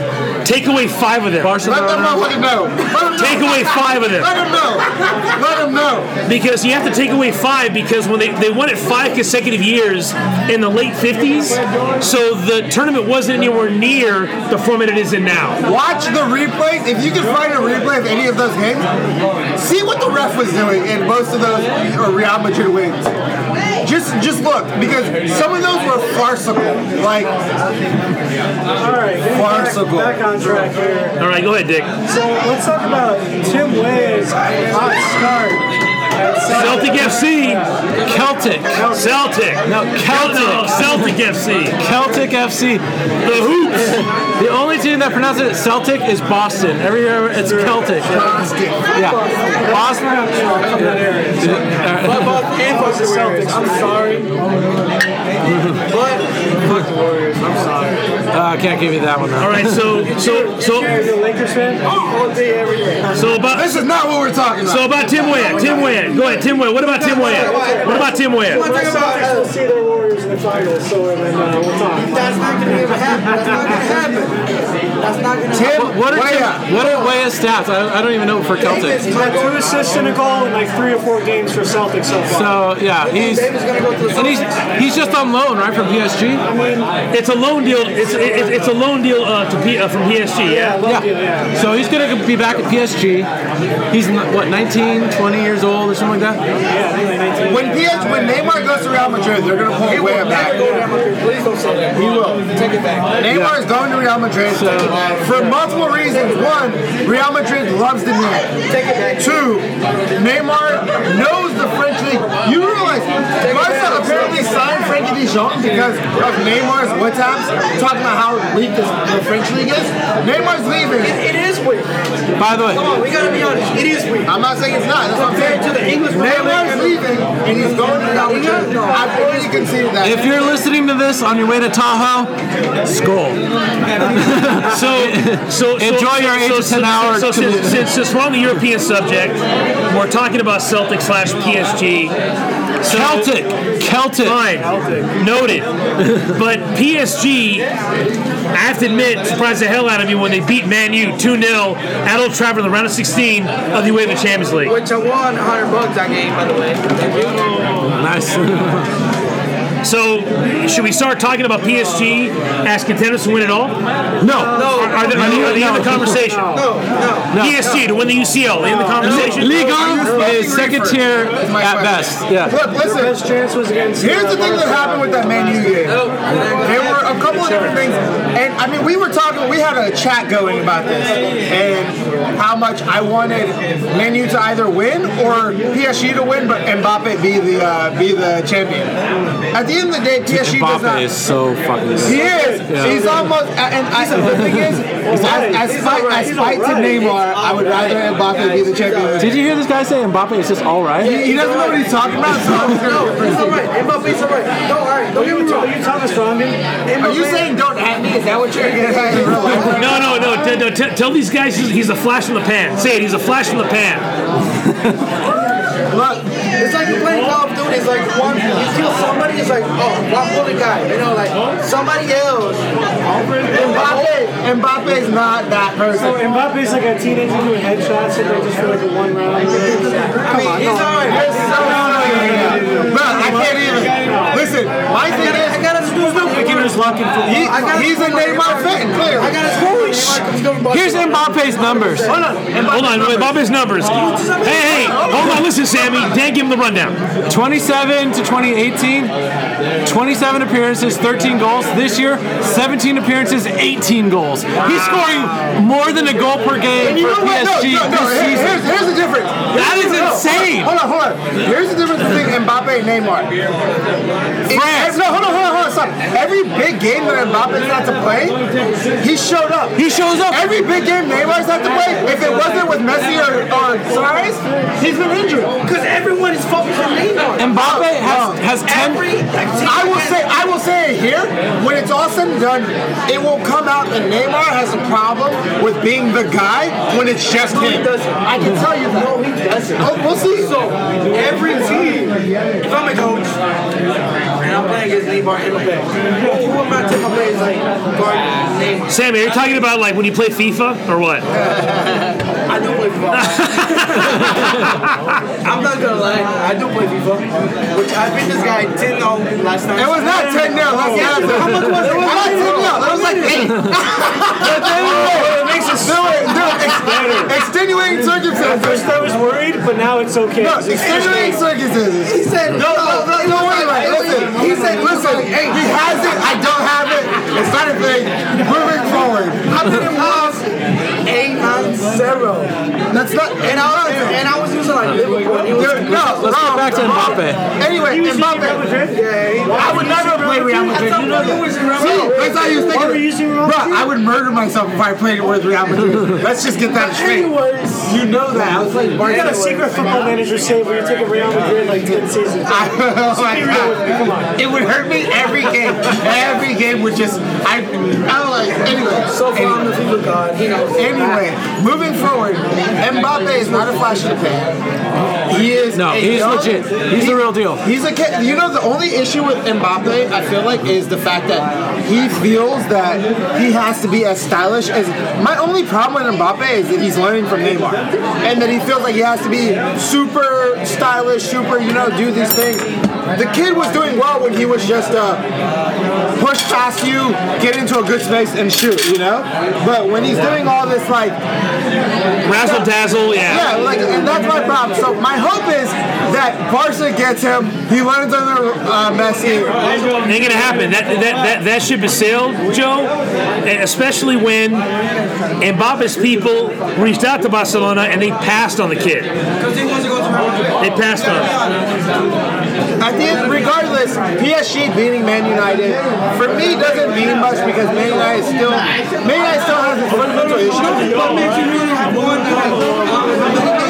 In a row, it's fine. They've won a bunch a season. No, I know. Well, after after after Mourinho, they're having a great Not season. there against Manchester City. Come on now. So, so, but, but you know, sp- sp- but speaking, but speaking of Real, okay, we have to talk about the other notable round of 16 match that took place this past week. Real beating Ajax 2-1 in Amsterdam. Now, let's be honest. VAR stands for Video Assistant Real. That first Ajax goal should have stood. That was no offside there. It should have been a 2-2 score And Sam, it's okay. You can use profanity on the show. Frankie, Frankie, Frankie De Jong, future Barca player, was talking about how VAR works best for the bigger teams, and a lot of people have been saying that's been a talking point for VAR for a while now. That VAR works best for the bigger teams. I agree with you. Ajax have stayed. Secondly, Real beating Ajax in the round of 16 only by one goal a questionable call. That's a problem for them. Now, I will say, I will be here and say it. As much as I hate Real Madrid to the core, Vinicius, I fuck with that kid. Exactly. But it's not a problem them being like, you know, uh, that game because coming from the sixth place all the way to the third, and being Barcelona, how many points? Like six points now? Ahead of them? So they've been doing all right. So that's the competition in our league. And now we have two games going forward. You we got two games against Real Madrid, Clasico coming in. So, you know, it's to be competitive. Yeah, you're talking about Barca now. Yeah. Now, now, now, Barca to be in action though uh, this week against Olympic Lyon. Olympic Lyon. And then on Saturday we play Well, if uh, if i- i- i- you know, okay, but here's the thing about Barcelona though. In light of today's La Liga match against Real Valladolid, there's questions at that club. Well, the main question is Olympic Lyon is not going to be a, a du- it's no duck main- walk. The It's not a main duck question walk. is Valverde just re-signed. How do you feel about it? That's the main question. It's gonna be the same. It's gonna be the same. It's gonna be the same. It's gonna be the same. It's gonna be the same. Same coach, same tactics, same everything, same plays, everything. But let's talk about the game, like you mentioned. Like I mentioned. Okay, it wasn't a great game, amazing game. For me, it was an amazing game. But we didn't you know, we didn't finish. We didn't finish the plays. You know, Boateng was not. As Against Valladolid. I thought Boateng had a pretty good game. Yes. I'll tell you that. But Violin, Why did Barca get Boateng he's that old? all right, already, right? you can say know, they, they, they, they, they, you they, they, they, a they, yeah. that didn't care about sitting on the bench for the majority They, of the they want they want this they, they want this presence in, in the midfield uh, in the midfield like Arturo Vidal. But here's one problem. Here's one- here's one problem. I got to tell you, Joe. What game were you watching? Boateng was invisible. I didn't know. No, Boateng. What are you talking about? Boateng, MIA. No, Boateng had that trap.